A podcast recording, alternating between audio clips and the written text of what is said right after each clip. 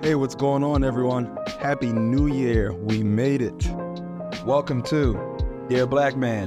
You good? A podcast where black men can share space, connect, collab, chop it up, and heal. A podcast for us, by us. Please don't forget, this is a therapeutic support group and not therapy. Now, we will cover topics that relate or closely relate to mental health but be advised, this podcast does not replace therapy.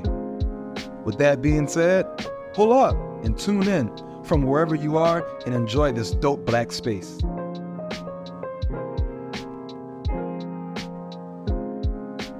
All right, y'all, welcome back to another group session. Thank y'all for being here. Um, let's get into our check in. So, again, your name, feeling, pronouns, location, and that's it. Whoever wants to start. I'll start. Uh, Khalif Troy, he, him pronouns, coming out of West Philadelphia. And I'm feeling elated, excited to be in space with y'all, and a little overstimulated by the internet today. Um, but all in all, I'm very well. I'll go next. I am Joshua, coming in from West Philadelphia, uh, going with by he, him pronouns. I am feeling energetic. Uh, I'm feeling eager, and I'm also feeling very thankful. Uh, had to look at the feelings wheel in order to really grab those emotions. But yeah, the new year, I enjoy it. I could go next. I'm Daryl. I'm in Washington D.C. My pronouns are he, him.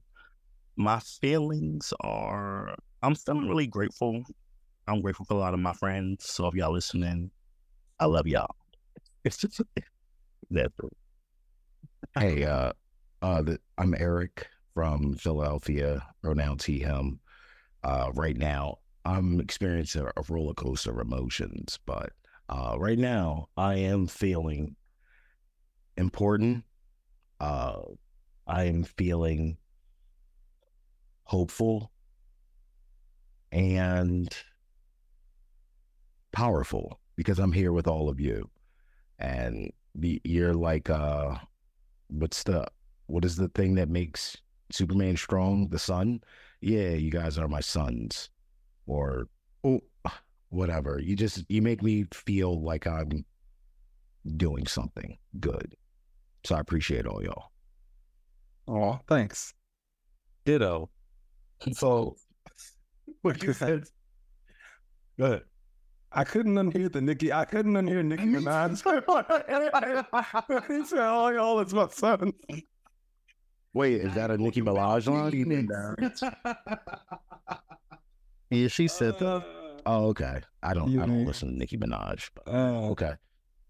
So That's it's, it's Shout an out, Nicki. older, it's an older song, but that's one of the songs like one of the songs that I actually do really enjoy. Did it, did it on or did it on is the is a clean na- name, but yeah. Um, thank you for that. I am Marvin. I'm using he, him uh, pronouns today. Um, uh, tuning in from Oakland, California, Bay Area. Um, ooh, today feeling my feeling today. Feeling busy today. I had a lot of sessions and meetings today. Um, but all all good stuff. Um, and also just eager, eager um, you know, with the new year, I'm having a lot of uh, movement for a lot of my side projects, new groups coming, and uh, yeah, I'm just I'm really excited and looking forward to um, working on some of that stuff. Um, and then I am on vacation next week and the week after. There will be in Honolulu, Hawaii, and I am uh, very much looking forward to it. And been to the island in um, over 15 years, so yeah, should be nice. Be on, on the beach. We all are here in the cold. Yeah. um, this part. you said what? We need the last part. Yeah, well, you got it. But um, so, um, thank y'all for for for, for checking in. Um, I just wanted to reiterate the group rules, just because, just in case folks forgot, folks may be you know just tuning in. Just always a good reminder. So, uh, so again, this space is a resource for your success, not your downfall. So be open minded, respectful, lean into discomfort and challenge yourself. Um, honesty, participate, no judgment. Be mindful of what you sound like when you're speaking, especially of times of disagreement or conflict. Be willing to heal, step up and step back. And so for that one, if you have, if you're comfortable taking up a lot of space, talking a lot, making sure you notice that and taking a step back when maybe you've been realizing you've been talking a lot. And then for the folks that are comfortable not talking, y'all taking a step up because we know that there's, you know, amazing things going on in that brain. We want to hear it. Um, listen, and pay attention, and ask questions, and then listen without resistance. All right. Um, so today I wanted to uh, kind of talk about a thing that Black men have a very hard time with sometimes, and that is emotions. That is opening up emotionally every time, not every time, most times that I have a new client. Um, I start off by asking them how they're feeling, and they're like, I'm good. And I'm like, trick question. that is not it. And then, uh, you know, refer them to feelingswheel.com. There's a lovely array of colors and feelings and, and all those things and it really uh, encourages uh, folks to really pinpoint what they're feeling in that moment. Maybe multiple feelings, maybe conflicting feelings, but all of them are valid. Whatever you're feeling in that moment. Um, but I think our relationship with emotions and feelings potentially have changed over time. Um, when we think about you know, what we're taught growing up around emotions and feelings as black boys, what is that like? Where like what are the messages we receive? You're uh weak. Remember my grandmother called me a sissy because I we couldn't go to Chuck E. Cheese because my cousin got uh sick. He wasn't feeling well. And I was upset about that. She called me a sissy for that. And uh like after that it was kind of uh just bury everything down. If you're upset, bury it down. Emotions make you look weak. Um, and I've held on, I held on to that for years, decades. And it wasn't until a few years ago where I understood it's okay to be emotional because you gotta, you feel, you're a person and no one's gonna know how you feel if you spend the whole time behind this mask of I'm good, like everything's okay, don't worry, and you're hurting inside. That resonates. Uh, for me, as a as a young black boy, uh, I always got the, or not always, but a lot of the time, majority of the time, I um, I was given the you know boys don't cry treatment, um, or you know the if you you know like if you fall or you know if you hurt yourself or uh, for me, a real big thing was, I guess, when it came to altercations and violence. So for me, it was always the I couldn't lose a fight thing.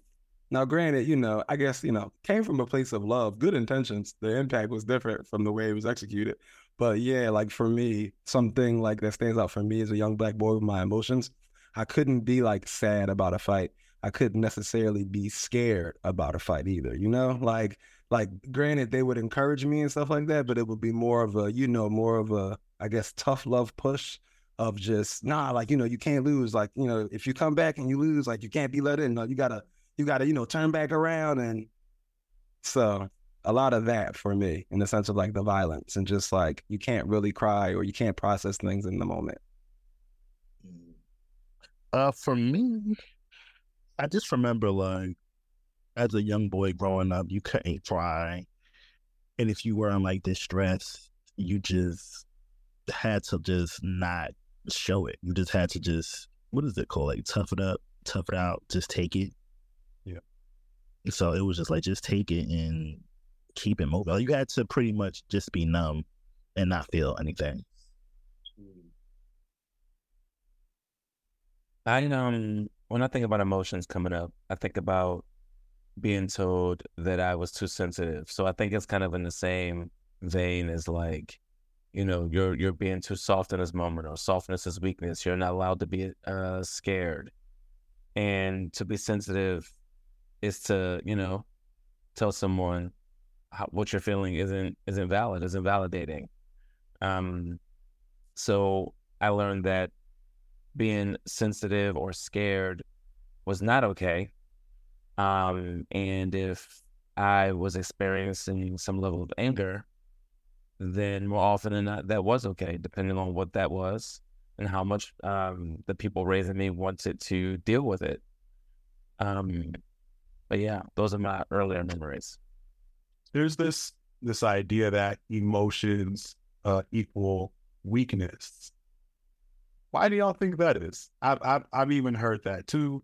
Um, I remember anytime it's always interesting that when you get a whooping when you're when you're young, anyone who's experienced this, you cry and they're like, "Stop crying."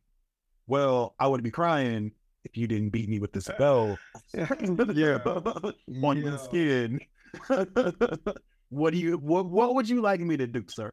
Um, but you know, when we we think about weakness, uh, a lot of us are taught about emotions. It's usually equated with weakness. I think we see that also um, in sports a lot of the time too, right? Aside from when folks are crying after they win, you know, a championship, that's usually acceptable.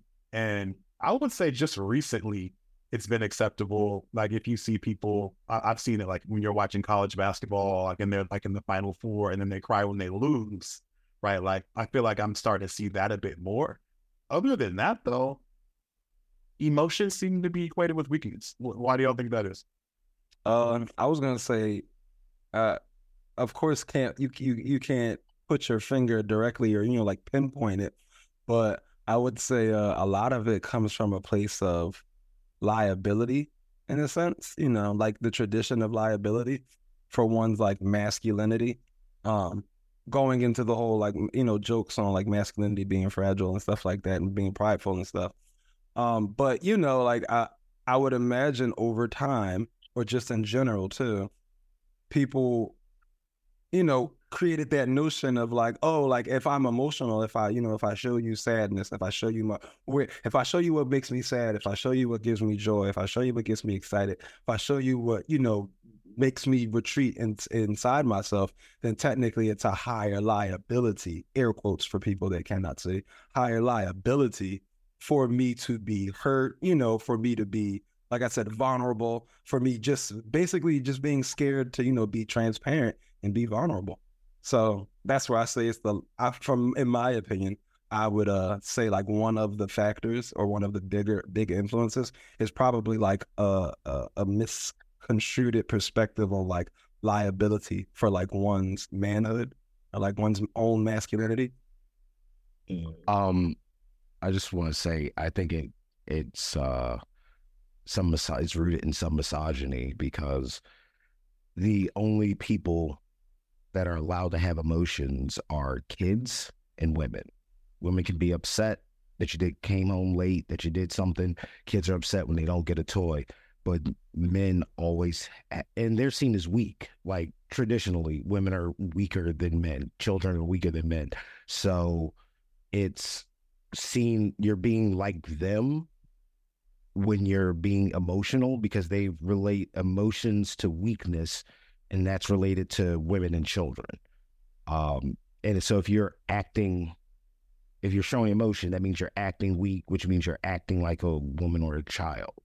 That's just, I was just thinking about that when you say something about the masculinity, because men aren't supposed to cry, but there's videos of Tuskegee Airmen crying. There's videos of uh, like the veterans that stormed Omaha Beach, no one would call, if that guy's crying, no one would call that guy a pussy because he did one of the most in- insane things, like running up on a beach with machine gun shooting at him. So he's crying at his squad mate's funeral. No one's calling him, you know, less of a person. Nobody's calling him a woman or a kid. Uh, I so there's exceptions for certain where certain men can cry or just show any type of emotion but as of right now, it's just like when people look at you when you're sad or depressed or anxious, people think you're just being weak. I want to um, real quick provide a just a definition of misogyny, just in case folks, um, you know, we have folks that may not know what it means. Um, and this is just a simple Google search that anyone can do.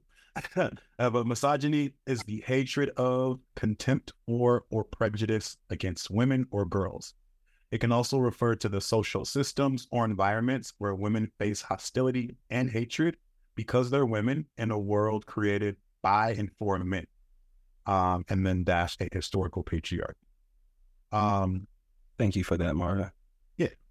Thank you. And that was Merriam or either Oxford. I would imagine one of the two, just for some people listening. it's towerhamlets.gov.uk apparently. So check check that out. But um, but yeah, you know, I, th- I think you see a bit of mis- or I mean, you see misogyny all the time, but I think some of the main examples are um how we don't believe black women. You right when when they when they say, "Hey, this person is harming me. This this thing is happening." Uh, we typically gaslight and we say, "Mm, maybe you're being a bit too sensitive, or maybe you're being too emotional because you're a woman, right? Is it is it your period? All that kind of shit, right?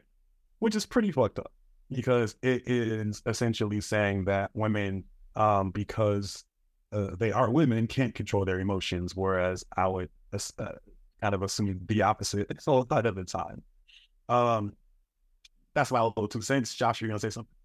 Nah, no, I wasn't. I'm good. Okay. Um, Oh, I was gonna say something. Um, with me being Jamaican, but coming from a West Indian background, the culture is very like hyper masculine, and so with showing your emotions, it's more so seen as like you're being seen as being like a failure, or you're letting people in on your weakness where they can control you and they can learn how to like do things to manipulate you. So showing emotions is showing that these things can throw you off guard and throw you off balance. Pretty much. Similar to that liability thing. Yeah, a part of that liability, when I think about it, is like strange. It's like you can't be a boy or a man and have these feelings without some level of negativity behind it, because I guess you have to be in a position to show masculinity or protect the facade of masculinity in that process of having emotions. And it's like, but if I am emotionless, then we have to talk about the toxicity with all of it. And at the end of the day, it's definitely helpful to have feelings and emotions, know what they are so that you can move through it. I would imagine that that should be the face of masculinity. But what do I know? What do I know? And it usually, you know, from what I've seen in a lot of my clients, is that a lot of men hold the, these emotions in for so long that they come into session, or maybe it's just something out in the world, um, that kind of gets them to cry, and it's like an outpour of emotion because they've been holding in all of these emotions for months and sometimes even years, and you know, they finally feel, uh, you know, safe enough in a lot of these spaces, or sometimes they don't feel safe and it just happens, you know, out in the out in the world. But a lot of times in session, they they finally feel safe enough to, you know, be honest about how they're feeling. Um, so you know, what for you all makes you feel safe, emotionally safe as Black men? Like, is there something that folks can do? Is there an environment that is safe? You know, how did how, how do you feel emotionally safe? I have okay. Bear with me. Uh, never necessarily had that question asked before. So, but off the top of my head, uh, instantly thinking of it, I would honestly say, and I like this one now that I thought about it. I would say, um, in order for me as a black man to feel emotionally safe in the space, whether it's like regardless of who it's with, or um, you know, or like race or whatever, I would say emotionally or positively, like emotionally challenge me. If that makes sense, it sounds like a mouthful to say, but granted, for me, I'm kind of like used to tough love. I came from you know an environment of tough love, so I'm the type of person. For me, I'm like, challenge me in the moments when I'm slipping or when I'm lacking, um, whether it's good, bad, or indifferent, you know? So don't just like chalk it up to the typical masculinity rules of, you know, or the ebbs and flows of life and how things go. Like if I'm tripping, then, you know, like let me know I'm tripping. Granted, you know, tell me in a respectful manner. Or, you know, if it feels like I'm suppressing an emotion and you think like your homie suppressing an emotion or something really serious happened, you know, like even if you don't think they need to talk, just be like, okay, how can I assist them? Like, how can I challenge them right now in a in a good way? That's how I think of challenges. So that's what I mean by uh, like positively, emotionally challenge me. Does that make Yeah. sense? I guess I'm asking a different question though, because I'm saying, can you come into a space, maybe you're feeling anxious, you're feeling fearful, you're feeling frustrated. What needs to happen so that you feel safe enough to open up and express that to someone? I that's a great question. I need to feel like if first of all, I need to have the agency to say, I'm feeling like this right now. And if what that feeling is isn't in alignment with what we're doing or what's going on, I need to at least have someone hold space and I need someone to validate how I feel. Then maybe I could move forward and get on with the get on. It just all depends. I know that for a long time, uh, I was thinking about when I was thinking about going to therapy, I was looking for a black woman because black women make me feel safe. I've also felt emotionally attacked by black women, but that's a whole, you know, that's kind of a different thing. But like at the end of the day, my root is that I feel safe around black women. So I was looking for a black woman therapist at one point. And then a black woman therapist wasn't great for me after six months or whatever and said that maybe I should try a black man. But I wish that she had acknowledged, you know, some of the things she said and some of the harm that she caused. However, there's truth, there's a yes and it's like, yes, this can be true and that can be true. And I think the other side of it is knowing that as long as I'm validated, as long as I can come in and not appear to be like, oh, what's wrong with you? Or, you know, anything that's gaslighting, I'm not here for it. So I need to be able to be validated in the space, I think, and have someone hold space for me legitimately. Mm. For me, I would say that for me to feel emotionally safe, I need there to be like authenticity there and someone who's genuine. So when I'm speaking, they're actually listening and they're affirming what I'm saying and they're comprehending what I'm saying. So like I remember the first time that I went to therapy, I had an older white woman and I told her I was like, well, I think that I may be experiencing PTSD. And she was just like, well, no, you aren't experiencing PTSD because you're not a a veteran. and, and I was just like, wow, like I don't really think you're like culturally competent. So that was like my last session with her. So I just didn't really feel like she understood what I was saying. I kind of felt like she was gaslighting me within the session that we were having. Wow. She said she you're not a veteran and so you can't have PTSD, huh? Yeah. Holy hell. Um I sometimes I like I want to apologize on behalf of all of the shitty clinicians out there because what the fuck? Um yeah, um Took you back for a second. It's just like, where did you? Anyway, like, make me want to get her name and license. I'm not going to do it though.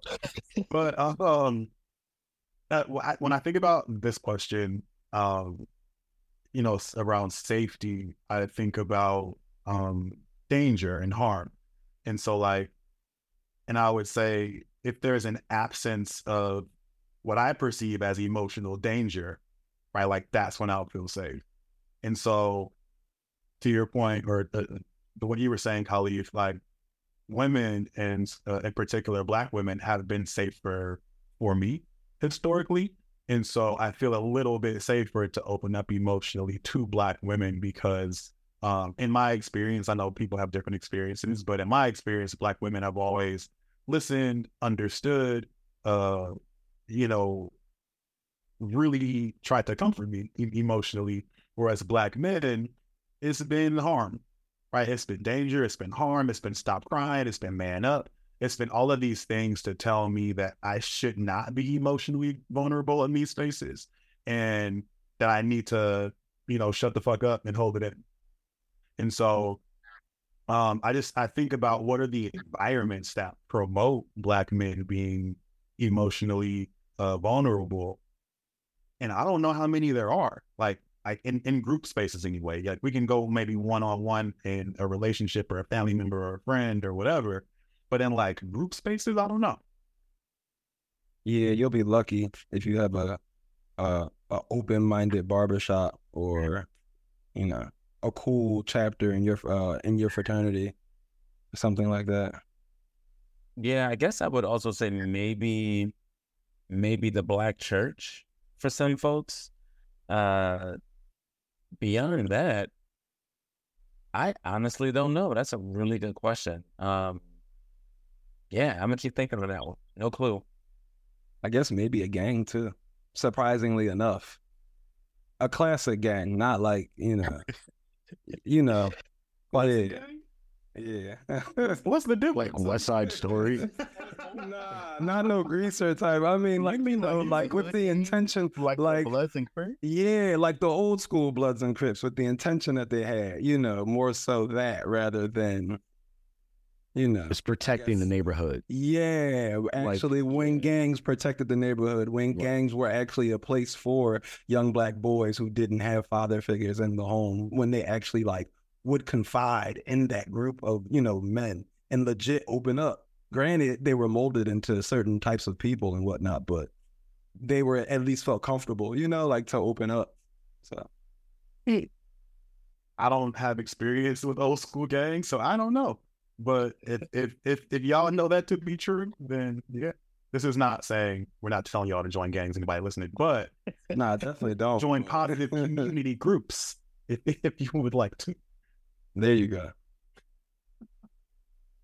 Um, do you all feel like, you know, as we all are adults now, that we've had to do a lot of work to kind of catch up with getting used to our emotions?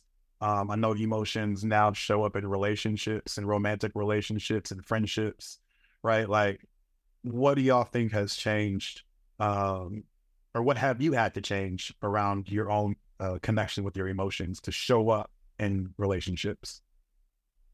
Uh, so for me, uh, I think I just had to get comfortable with normalizing the fact that I was going to have emotions, despite people telling me that I'm not allowed to have emotions.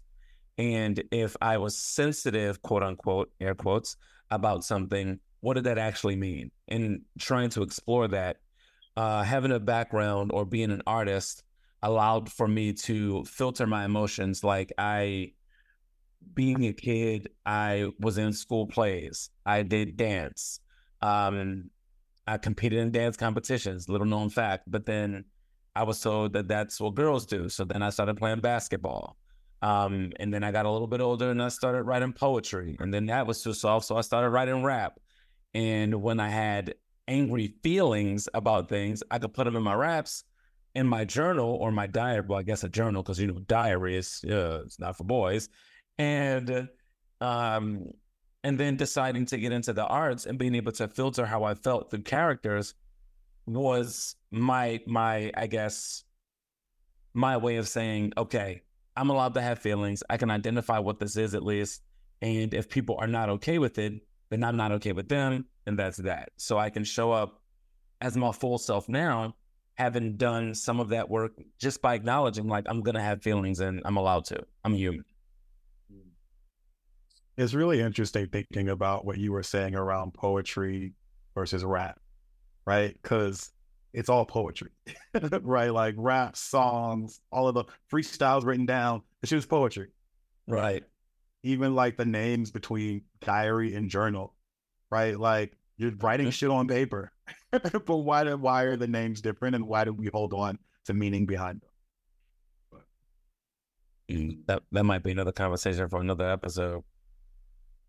But for other folks, how have your your connection to your emotions um, changed as you've gotten older? And also, how does it show up in your relationships? How does it a- affect your relationships? Hey, um, I find myself, I call it emo dumping at times. Uh, j- I'm just willing to share now. I, I just don't care anymore. I'll just tell you how I'm feeling and let it be known because I'd rather you know where I stand than for me to cover up something and just hold it in and create like some weird resentment. I just want you to know where I'm at and I just want to be heard. And sometimes that annoys people, but sometimes that opens people up. And they're like, oh shit, we can do that here. And then they're like, damn, you know, I want to tell my wife, I wanted to tell my partner that, you know, I they she cooks everything in the crock pot and I hate it. And like you're you ha- everyone has their own stuff going on. It's just that we're all taught to cover it all up, and it it doesn't help you in the end. You got to get that that energy out. You got to get that evil out, and once it's like vocalized, um, that's when you can start moving forward with the healing process and trying to find a like some kind of solution or just work towards something. For me, I was very, mm, I was very numb, and I was very like avoidant in expressing my feelings and emotions. So I would just avoid them and then let things bottle up over time, and then just explode onto people, which isn't healthy. But now that I'm older and I'm maturing, I try to really sit down and like process my emotions and my triggers to really like understand what's happening, what's going on, and why am I feeling this way. So I try to be vulnerable and tell people, friends, or whoever I'm in a relationship with, like what's going on and why I'm feeling that way. That's what I'm aiming to do now. I wasn't doing that before when I was younger. That definitely resonates. Uh, for me, similar to Dara, I was um I was avoidant with expressing my feelings or emotions to people. Um, but I hid it, you know, like behind a smile. So I wasn't like, you know, angry or like stoic. I was just very like, you know, jokey or kind of nerdy.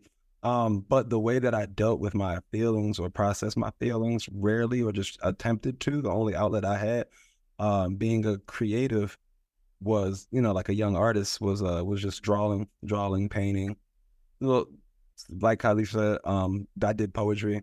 So just all three of those little things would just I would, you know, however I felt, I'm just expressing it that way. Um, and I did that a lot. And as an adult looking back, that helped me out a lot as a kid because I probably would have, you know, snapped more times than I already did when you're pushed over, uh, you know, past your limit. Um, but then it made me realize uh, once I grew up and became an adult and responsibilities of life begun to, you know, hit in and life got a little more heavier. Um, I wasn't able, you know, to like do my art and have it, you know, be an outlet for my emotions, whether it's, you know, because of like patriarchy or whether because of capitalism, you know, now it's like difficult to actually express, you know, like my emotions as an adult through my art. And then um that was kind of something that forced me into, you know, uh like uh like Eric said, just, you know, um processing and being like it's okay to feel, it's okay to express it to people, it's okay to like open up. And yeah. It's kind of like how it was for me. Another thing, actually, now that I'm thinking about it, um, thinking about emotional safety and having worked out, you know, where I am now with emotion, um, and feelings and how I show up in like several different sorts of relationships. I also have to feel like there won't be any retribution. Like I can't be. I, I talked about being invalidated earlier, but there's another thing to take the feelings that you have, um, and have somebody thrown back at you as if you're a threat. Oh, you're a threat. You're not allowed to. Oh, the angry black man.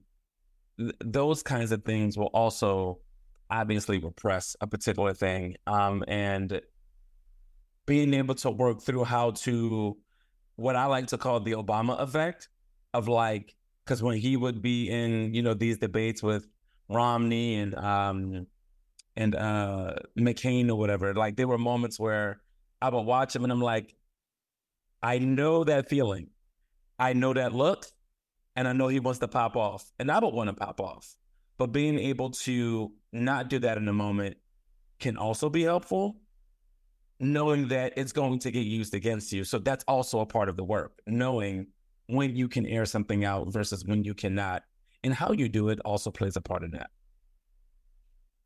It's it's very interesting that uh Khalif uh, brought up the um the word retribution or you know like uh used the word retribution because I feel like that is um at least for me that stuck out because I felt like that is one of like the core like root things that kind of you know like the challenge or the hump for like masculinity in a sense when it comes to uh, expressing your emotions because like retribution kind of ties in at least for me to a lot of what we all said to where um you know like that's that's like one of like the first things you know to like really feel safe and open up emotionally is to be like okay like uh, it's almost like that trust like can i trust you to just put this out here because i'm supposed to be a man but you know i'm gonna put it here's my heart you know cut out my heart and put it out for you for this offering or wearing my heart on my sleeve.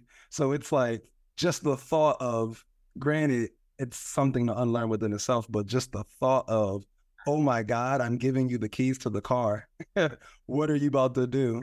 Like i don't even know what you're gonna do. You you may not do nothing but just you know you having the keys is so terrifying that you know a little crack and i'm losing it. Well not me but you know yeah. Yeah i'm thinking about like my own experience of growing up queer and having like being hyper fucking aware of anything that seemed feminine. Because it's like not only the fear of being um maybe saying like oh you crying like a bitch or you're too emotional or whatever but also the fear of them finding out that i'm queer. Like that like that was the ultimate fear because you know when when a lot of us were growing up like that's like the hit you know that, like you're getting bullied you're getting ridiculed you may get your ass beat. Like you know, that was incredibly terrifying. So that on top of trying to hold this uh this persona, this mask, this facade of who I'm not, made me hyper, hyper, hyper aware of every little thing. It made me, you know, second guess the way that I came up, the way that I said words, the way that I walked, all like everything. Because that fear of being, you know, like found out. Um, I'm also thinking about relationships too, in that I didn't mm-hmm. want to speak up because I didn't want to cause an argument. I didn't mm-hmm. want to cause a fight. I'm like, I don't want to mm-hmm. argue. I just want peace. So, yes, I'm sorry. You're right. I'm wrong. Whatever. Right. Because happy wife, happy life and and that's something that a lot of us hear growing up, and now I'm I'm hearing other folks say happy spouse, happy house, kind of changing that to making sure that both the partners' needs get met. But at the time, it was like I'm gonna hold. I'm gonna. It was. It's almost as if I felt like I was uh not better, but but but doing us both a favor by not by not speaking up and speaking out. Right. It almost felt like I was just like I'm gonna I'm going to sacrifice my emotions so that she gets what she wants. Right. And it really was not the fucking case because it made everything worse. Ian the martyr. Well, yeah. What I thought was a martyr. but the greater good. I feel you on that. That's why I'm like, I took a parachute. yeah. What a fucked up way of thinking though. Like, right. And yeah. it, to be wired in that way fucking sucks. That mm-hmm. shit sucks. Uh, I had to be told that once a few years ago, like years back, of like, you know, somebody, um, a really dear friend of mine was like, Well, damn, Khalif, it sounds like you sacrificed how you felt for the sake of peace. And I was like, I did. Fuck. I absolutely did. And no wonder I would then at times blow up because I'm not really like, I'm not a yeller. I'm not really like uh, a fighter. Like I, I was bullied as a kid, and so because I was quiet, uh, and never really talked about how I felt in those kinds of ways. But then, again, realizing those things as I got older was just like, okay, I can't do that happy spouse, happy house thing because it's not happy. Because the moment I say something about any little thing, it comes out in a particular tone, then it's, oh, well, what's wrong with you? What's wrong with me? And then I can rattle off like 20 things because I'm a Virgo and I've been sitting on it for a little bit. So, yeah, I'm really glad you said that. That really resonates with me. Ooh, what you just said made me think because now it's almost like it's almost like looking at it from a weird perspective of are you in fear of retribution or would you rather build resentment? Because one or the other is going to happen, right? If you, you know what I mean? Like you either take the chance of retribution and feel it, and all right, yeah, or you don't. Like we said, we just gonna parachute it, be quiet, happy, I don't know, happy, whatever. And now the resentment builds because that's how I had to unlearn that people pleasing pattern or, you know, that whole like what you just like embodied and said, uh, Khalif, that's how I had to unlearn it. I was just like, oh snap. I'm like, yo, I had a moment, of course, where my resentment was just building and building and building and it blew up. And when I sat with it, I was like, yo, that was resentment in its purest. I'm like, it like got me. And I'm like, yeah, I don't like that. But to what you said earlier when you brought up retribution, and then to what you just said now, that just clicked with me where I'm like, yo, retribution or resentment. Wow. Man, that's major. That's absolutely major. And when we're talking about what we learned about emotions, I can guarantee you not one person on here is going to say we were ever taught about resentment because that's something that I didn't learn about until I was a full adult. And how was that possible? Like, I didn't know that because I was holding something in and I was building it up, that that was resentment. And then I'm having a reaction to resentment. That's crazy. That's crazy. Mm-hmm. And technically, we were taught what it was. We just weren't taught how to navigate it. Because we saw it every day, whether you was in the house, at the house, at the poppy store, the bodega, wherever, at the hospital, wherever you was, single parent home, daddy, mommy, grandma, whatever. Mm-hmm. 100. Yep. It's almost like resentment isn't allowed, right? Like we're just supposed to keep it pushed down, right? And so, uh, I think it was Daryl that said, um, you know, there there's this buildup of like intense emotion, and then something happens and everybody gets it, right? Yeah. Or we we self soothe, right? So that's this point where it's just like I'm stressed, I'm overwhelmed. I'm gonna smoke some weed. I'm a I'm a drink. I'm gonna have sex. I'm gonna do something to to to make myself feel emotionally better. Um, that's acceptable. That no one else is really good though around. Or just to numb yourself so you don't feel Or just it. to numb yourself. But then don't you feel it even more? Like then you feel bad, like especially if you're doing uh like drugs or alcohol or things like that. Like it goes away for a while, but the thing is still there. And then the next day you feel like crap.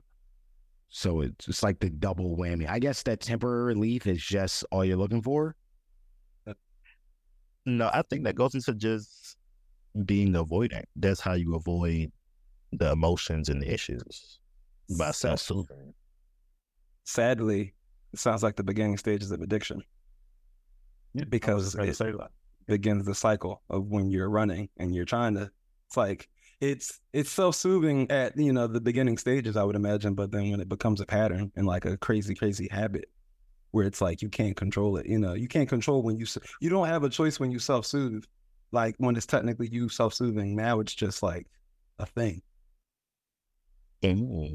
it it's to hop on that it becomes like then it becomes your routine like if you have a drink after a bad day at work suddenly well i'm speaking from personal experience when i would have a drink after a bad day at work suddenly i found myself having a drink after work then i'd have a drink i would, I would just rationalize oh today was a good day at work let me i'll have a drink today was a bad day at work i'll have a drink and then suddenly I'm just drinking after work. And it's no longer like to escape that bad feeling I had today. It became my routine and like you said, addiction. And that be then that's when it starts hurting me. And then, you know, I'm messed up every day. And so of course I'm gonna have bad days at work when I drink all night, wake up hungover. It's things aren't going to go good for me if I got to wake up at 6 a.m. and I don't feel good. So I'm having a bad day at work. And then I have a drink at the end of the day. And it's just a cycle that I'm stuck in like an addiction cycle and I can't break out of it. So I, I think that's where that comes from. It makes me think of this quote. It literally just made me think of this quote by Zora Neale Hurston um, that goes, If you're silent about your pain, they will kill you and say that you enjoyed it. So do not be silent about your pain. I love that. For some reason, this kind of made me think of I forgot what song it was by Kanye, the old Kanye, where he was like, "What's your what's your addiction? Is it cars? Is it girls? Is it weed? I've been afflicted, but not by not one, not two, but all three. Ooh. Yeah, that's yeah, that's addiction. Oh yeah, yeah. yeah. I mean, Dope right on schedule. Mm-hmm. I mean, but that's real, and I think he knows, or he knew who he was talking to, because a lot of us as black men, black and brown men, we have our thing. Just talking to the niggas. it's what? What did he just say? He was talking to the niggas. Oh, okay. Yeah. Um, but I think you know that's also something that we typically hide, and so for him to write about it, write about it, and perform it in a song, I think you know was also really um uh new, you know, especially for for that time. Wow, I'm saying that time because it was a little while ago.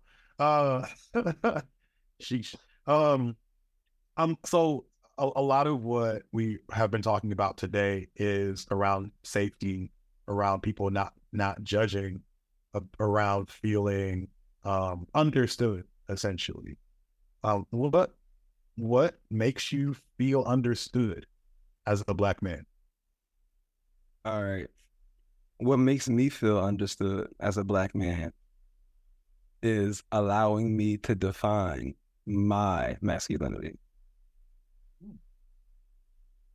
I I would say when people don't have preconceived notions about me, um, they they're not expecting me to be a certain way, and uh, I don't. It makes me feel good when people aren't surprised when the real me is present in front of them, and that makes me feel like secure. Someone mentioned this earlier, but I would say for me, it's knowing that there's authenticity going both ways. So if I show up as my authentic self, I'm getting other folks in their authentic moments allowing me to be, and I can allow them to be. And however that looks, as long as it works, we're good. Yeah, I think for me, it's that's right on what Khalif is saying. For me to just be who I am and live my life and do what I do, like not to really put me in a box. Like I don't know, like I like listening to lately. I've been listening to like country music, and I'm like, oh, this is kind of cool. Who you been listening to? Uh, what Morgan? Morgan Morgan Wallen. We get he has a couple of songs. Yeah, yeah. I was like, it's not, it's not bad. But I'm just like, as a black man, like, black men were the first cowboys.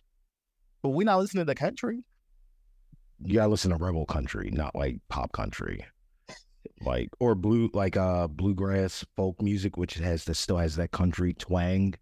Um, but yeah, uh, but yeah, like, but that's the thing. I feel like as black men, like we have to be placed into these boxes of like, well, you have to listen to hip hop, or you got to dress a certain way. Like you can't wear certain colors. You got to walk a certain way, talk a certain way. It's kind of like we can't just be who we are because when you do things differently, it just gets criticized and scrutinized. Mm-hmm. well, I'm hearing everything that makes you all feel understood, and I'm kind of taking those and dropping them in like the world, right? And so, and I, you know, I, I know I spend a lot of time on social media, so I see a lot of shit um, all the time, and you know, there's this this is people acting sassy, right? Like this is like this word that's coming out that yo, sassy men, sassy men, and zesty men, which is all coded for gay, right? Um, and I'm I'm wondering how do we shift specifically around black men to be more accepting of different black men, right? Like there was just a video that I saw of Dwyane Wade and how he was just how he was just showing us how he put on his socks uh, and shoes before he played basketball, and he had black nail polish on his thumb and on his his his, his little finger on both hands. And people in the comments were like, I couldn't even pay attention because I was looking at the nail polish. And it's just like, wait, what? So I'm wondering like how how can we lean into the acceptance as a black male community when there's so much homophobia um, in it. I would say like society. So society to me fails black men. It's almost like we passed down like a legacy of trauma, and a lot of times it's like black men. We're not able to get our flowers until we die. We get them like at our funerals. So I think that we have to be able to just give black men their flowers now like let people be who they are, like what they like, do what they do, and not question it or look at it as something negative. I feel like we should like embrace men who are eccentric and who are just living their lives as who they are and embrace it, embrace their authenticity. I it stuff like that really, really burns me up. And I think there's two things that that should probably happen. One is that we have to realize that what Dwyane Wade eats won't make them shit. Like, it doesn't matter at the end of the day. That's that man's body. So, one thing we have to do is shut the fuck up. We just have to shut up. If we don't like something, we have to shut up in that particular space. But if we if we really want to do better, we have to have the difficult conversations.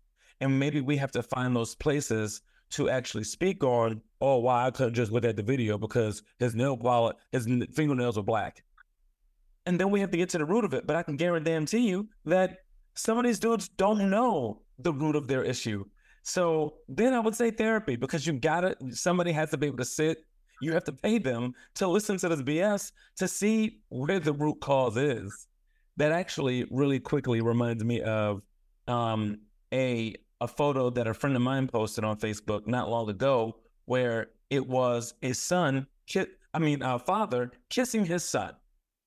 And so many black men were like, nah, I, I wouldn't be kissing my son. I'm like, kissing my, what? So I get on there and I'm like, well, why? Why? And I just, I told my friend, I said, don't argue with him.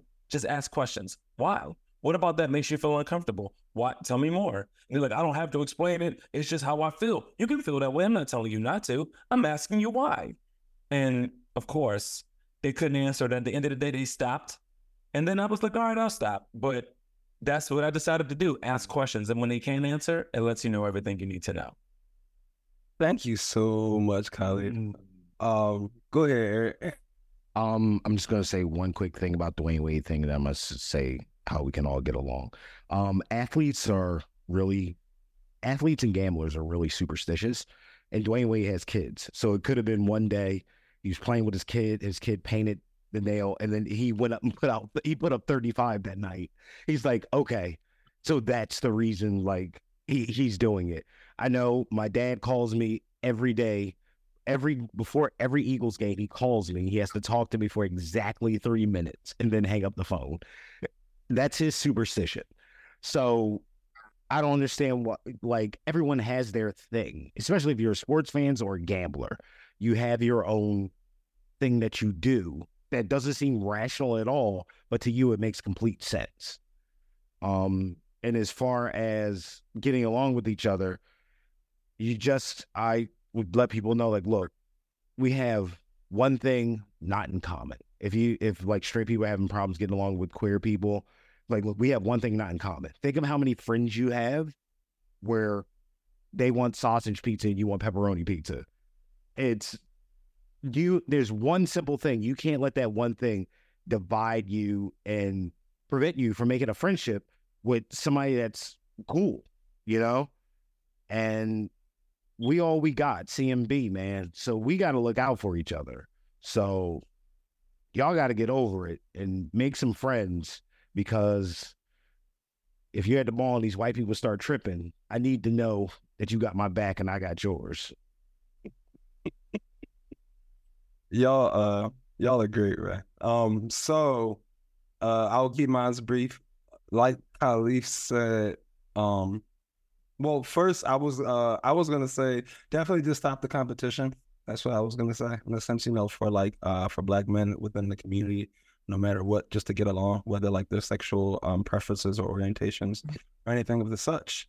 Um yeah, stop the competition. Cause a lot of the time for me, that that that's what irks me. It's almost as if like it's a us versus them or us versus whoever. The, I don't I don't get it. Yeah, like it's this this is not the East versus the West. This is not, you know, like and then like because for me, I'll hear a lot of the agenda stuff going, and it just pisses me off. I get so irked that I'm just like, yo, y'all are sounding like GMs of a of a sports organization and you're trying to get the number one draft pick. Like this is not that. So please, number one, cut the competition. This is stop it.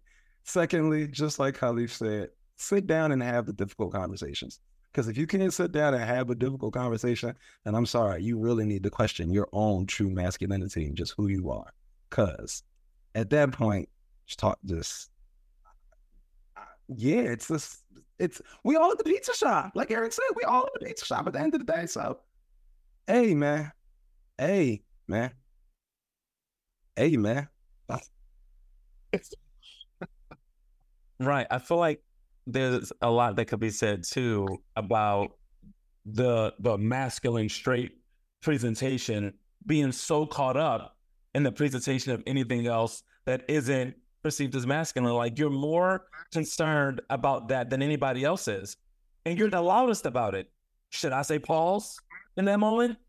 Because y'all are so concerned with it, it kills me. People would have hated me. Like I'm a dad, and my daughter not made me, but you know, she's a Virgo. So, you know, three or four years old, she likes to wear headbands. I'm with her all the time. She's like, Daddy, you gonna wear this headband? I said, Okay, cool. She's like, outside. And I'm like, uh, okay, all right, I'm gonna do that. And in the house, we're playing dress up, and I'm wearing tutus on my head and everything else. They will probably say all sorts of stuff about me on the internet, but let them, because they're they're more pressed about this thing than I am, and I got a daughter, so I gotta show up for her as authentically as I can. It makes you wonder too. I don't know how you feel about this, Marvin. It makes you wonder. Uh, not not nothing against what you just said too, uh, Khalif, but um, why a lot of the time it does it take for like a guy, you know, to like have a daughter? You y'all know the saying, like when they're like, oh, you know, once you have a oh blah blah blah this, that, and the third, you can have the most hood, most rugged, manliest man of mans. He has a daughter. He may still be a misogynistic piece of shit, but he's gonna shift and become slightly like, you know, more delicate and softer and be the most manliest girl dad ever. And it's just like Oh man. You don't Everybody, think your mom would do it, your sister would do it? Like... Everybody except Boosie. I I think you need some things to hit you before it's real to you. Like you shouldn't have to have a sister to know that putting something in someone's drink at the bar is bad or assaulting someone's bad. You shouldn't have to have a sister that that happens to to feel like, oh, now it's real to me. Like some things are common sense, and like you said, like girl dads, you gotta you gotta be there for your kid. That's your kid. So you dads will blow up the planet for their daughter. So putting on some if she wants to play dress up and put on make put makeup on you, you got to do it. You drink imaginary tea, you play with dolls, you whatever because that's your kid and you got to do whatever it takes to create like a real trusting bond between you and your child. I mean, we did that. And we did absolutely that. And I, and I love that question, Josh, about like, you know, because I had a, uh, a friend, we're not friends anymore, unfortunately, but um, would ask me like, oh, why do you think that when guys have a daughter, then things change? For some of them, it do. And I think that that's their reckoning, knowing that other guys ain't shit. And if we can do that then, we can do that before then, we can do that through the process. And like you said, Eric, you don't need to have a sister to, to know that these things are wrong. You don't at all. So yeah, I could talk about that all day, but But I'm like you said. Oh, sorry, Martin. Yeah. Like like you're saying, Cleve. You to grow up and you telling your daughter she's getting dating age, and you're like, "Yo, guys ain't shit. All they want from you is this." Display that normally through your life. You know, guys ain't shit. Then if you had to wait 15, 16 years until your daughter was dating age to finally vocalize that, you've held on to this secret for 15 years. Like, tell your friends, dude, don't do things, don't do bad things to women. Hey, don't ghost that girl. She seems nice. If you know guys ain't shit, try to get your guys in order, please. yes, Have good guys. That secret. yes, yes. said you held the secret. How dare you keep that secret? It's I'm sorry. That's like yeah, it's it's very it's a great moment. It's like it's true and very comedic at the same time. Like how dare you hold on to this secret and do nothing about it except for just bestow it upon you, open it up and dust it off. Niggas ain't shit. All right, I'm waiting to tell you that's good. But I didn't do nothing to the community or within my family to do anything about it. But I knew it, and I will share this information on my dying breath. I did. I it, it makes me think. So in you know the mental health world, we have this uh, uh theory. I think it's, I think it's a theory, uh, but it's um or a modality called CBT or, or cognitive behavioral therapy. And the quick and dirty of it is is how your thoughts connect to your emotions that then connect to your behaviors or your actions. And you know, it's I, I'm thinking about how a lot of men have the thought part and have the behavior part down, but that emotional part seems to be missing. And there's something about when you mention having a kid, especially having a daughter, it almost forces the emotion out of men. So then it like, so this is like, oh, I love this, you know, child. I don't want pain to come her way. So then it's just like now I'm now I'm emotionally invested. Now I care. Now I'm wor- now I have feelings like worry. Right now I have feelings like anxiety. You know, if she you know when she goes to to, to school, right? And I think even similar when it comes to similarly when it comes to uh, uh dating, right? The daughters are now dating, and now in uh some guy's mind, it's just like, oh no, this this just another, you know, female I'm a run through.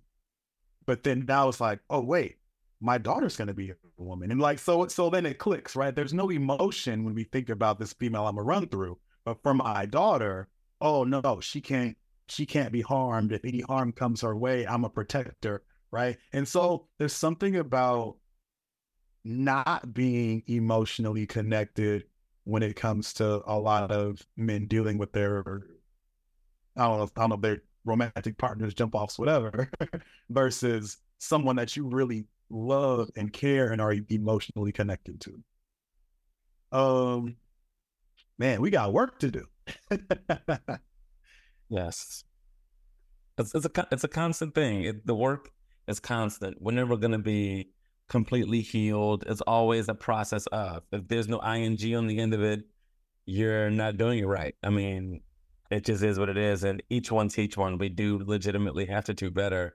Like Eric said, if we're holding on to the secret, then we have to do better amongst our peer group. We got to do better amongst like the father figures, the uncles, and the what have yous, because once we get this thing turned around, life is going to be better for so many people and for ourselves, and for ourselves. Yes. black men ourselves, like the number of people who are holding in emotion and then letting it just like fly out in different ways, what that looks like, how that like harms people, how that harms ourselves, right? And the we talk about I we talked about this before, but like suicide and self harm, when it when it comes to mass shootings, when it comes to general violence, right? And I think back to that word resentment, and I'm like, damn, how much does resentment play into kind of these violent out, outbursts and these this violence, this verbal violence or physical violence?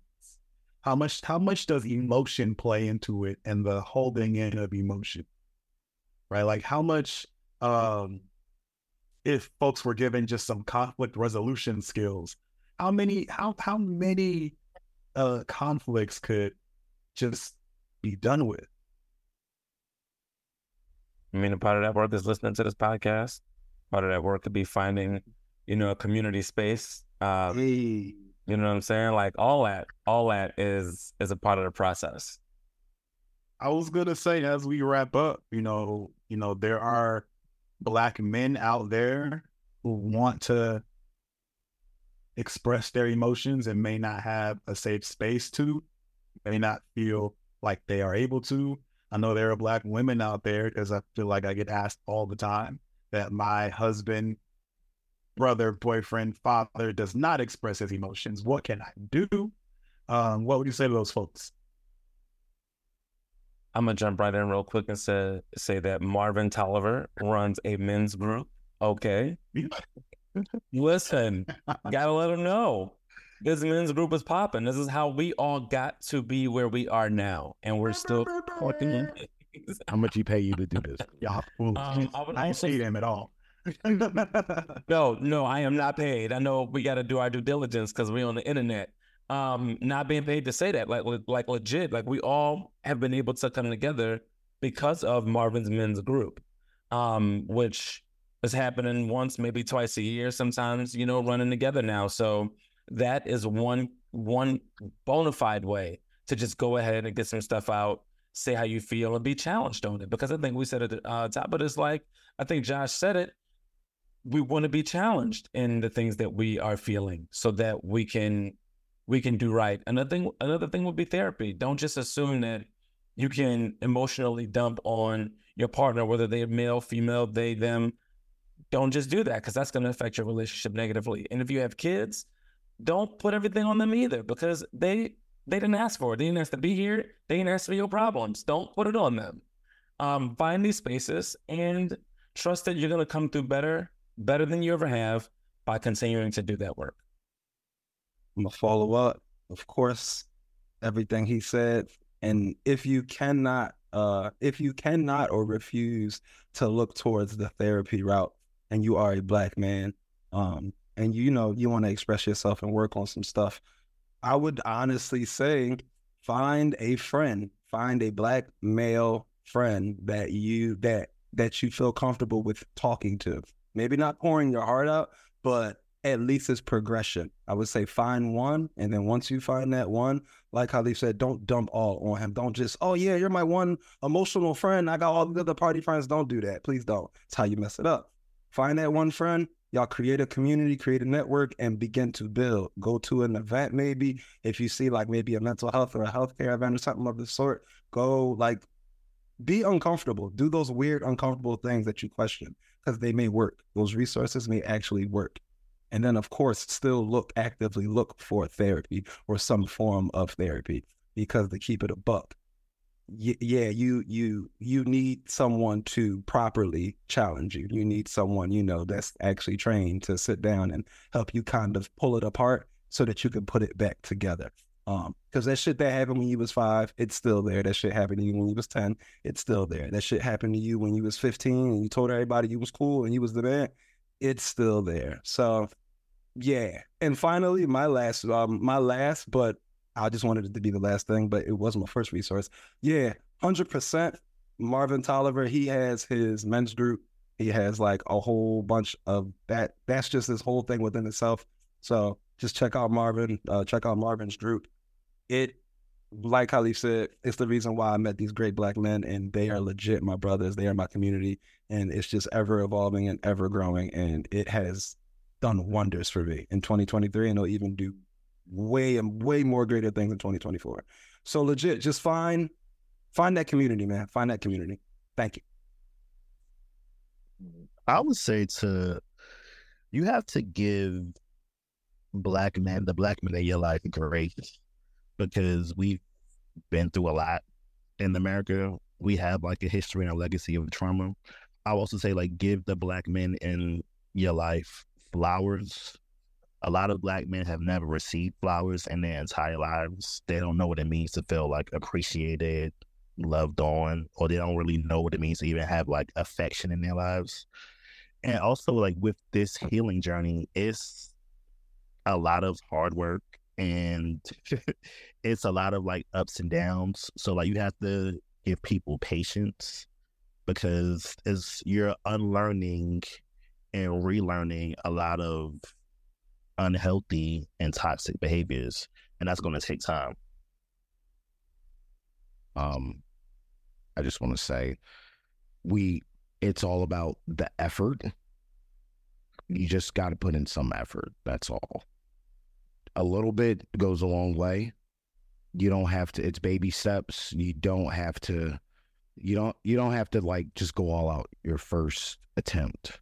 Just just try a little bit here and there, a little effort here and there to try to like be comfortable exposing, like telling your feelings, and you'll find out it becomes more and more comfortable, and soon you'll be able just to talk openly and freely and you'll look back and it's like why was i so uh just like sheltered and reserved when once you start talking about issues and problems you've had you realize that you're not alone there's hundreds of other people out there experiencing the same thing and you will never know if you and those other hundreds of people are suppressing everything you feel so don't be afraid to be open. Just do a little bit at a time. Test the waters till you feel comfortable, and then jump in the deep end.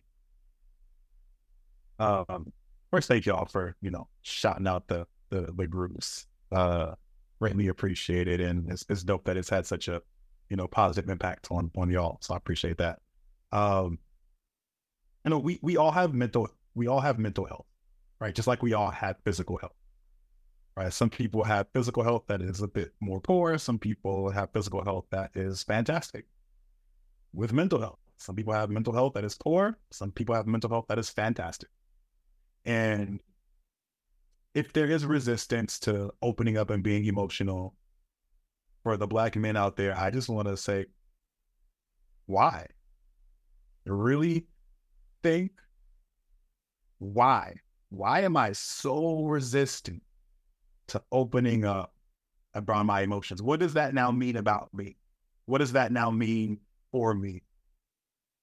And if that is connected to weakness or some type of sexuality or anything like that, that's complete bullshit. Wherever you got this idea from that is connected to those things is bullshit. Because we all know that when you are alone by yourself and those negative emotions come up, you're doing something to push them back down. You're doing something. And let's let's let's be honest, let's be real. No bullshit. That's, that's something that I always want from all of my groups, my sessions, is no bullshit. Right? Like you have to love yourself enough to do some shit that's pretty fucking scary. You have to love the people around you enough to do some shit that's gonna be uncomfortable.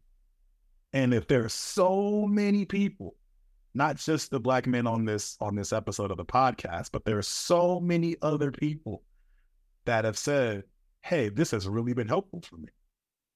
Why not try it? Why not? What is the actual worst that could happen? You cried? You might.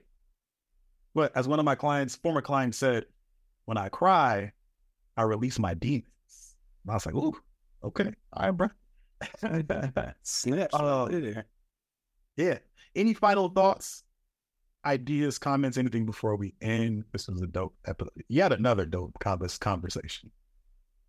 Well, all the black men out there, wherever you are at in your journey or uh, process of being a black man, just know it's okay to sit with your emotions. It's okay to sit with them, whether it's in the wee hours of the night or in the brightest of the day. It is okay to sit with your emotions and process that shit. It's gonna be uncomfortable, but it's okay. Um, just real quick, uh, like Josh was saying, be comfortable with your emotions. We're talking opening openly and honestly right now to the internet. You can sit with your homie for a few minutes and really tell them what's going on, how you feel. Like grab a Mountain Dew or beer or boot up the PlayStation, something. But if we can do it, you can do it. And we are encouraging you to do it because it, it only make you happier in the long run and healthier. I'm just going to circle back to the quote from earlier and say, if you're silent, silent about your pain, they'll kill you and say you enjoyed it. When we get in the front here trying to kill us and telling us that we enjoyed it. So don't do that. And also don't be so loud on the internet that you're causing harm to other people. That's not the place to air it out. Um, like like Eric said, find find a good friend, find that homie, and do something. I found the arts. You know, you could do the arts. You can do something to filter that that that those feelings through, so that you are healthy first, and then your family is healthy, and then the communities are healthier. Because we all we got, we all we got. So this is this is our labor of love to you and to us and to ourselves individually to say that you can do this. You can sit with some difficulty. We got you. We got us. I was going to say, like, we need, like, we need our black men to show up, show love, like, have our backs, because, like, we're needed. Like, we need people to laugh, cry, like, heal, do the work, and just, just be better. All right, y'all. Thank y'all again for another dope conversation. Um, I'll see y'all next time, and uh, hope that that y'all are good. All right, y'all. Peace out. Peace, everyone. Thanks for listening to the episode of Dear Black Man, You Good? If you have any suggestions for future topics or questions you want answered on the show, email us at dearblackmanpodcast at gmail.com. That's Dear BLK Man Podcast at gmail.com. Feel free to subscribe to the podcast by hitting that notification button and follow us on Instagram at Dear Black Man underscore you good. Black men, remember, we see you, we hear you, we love you, we are you. We out.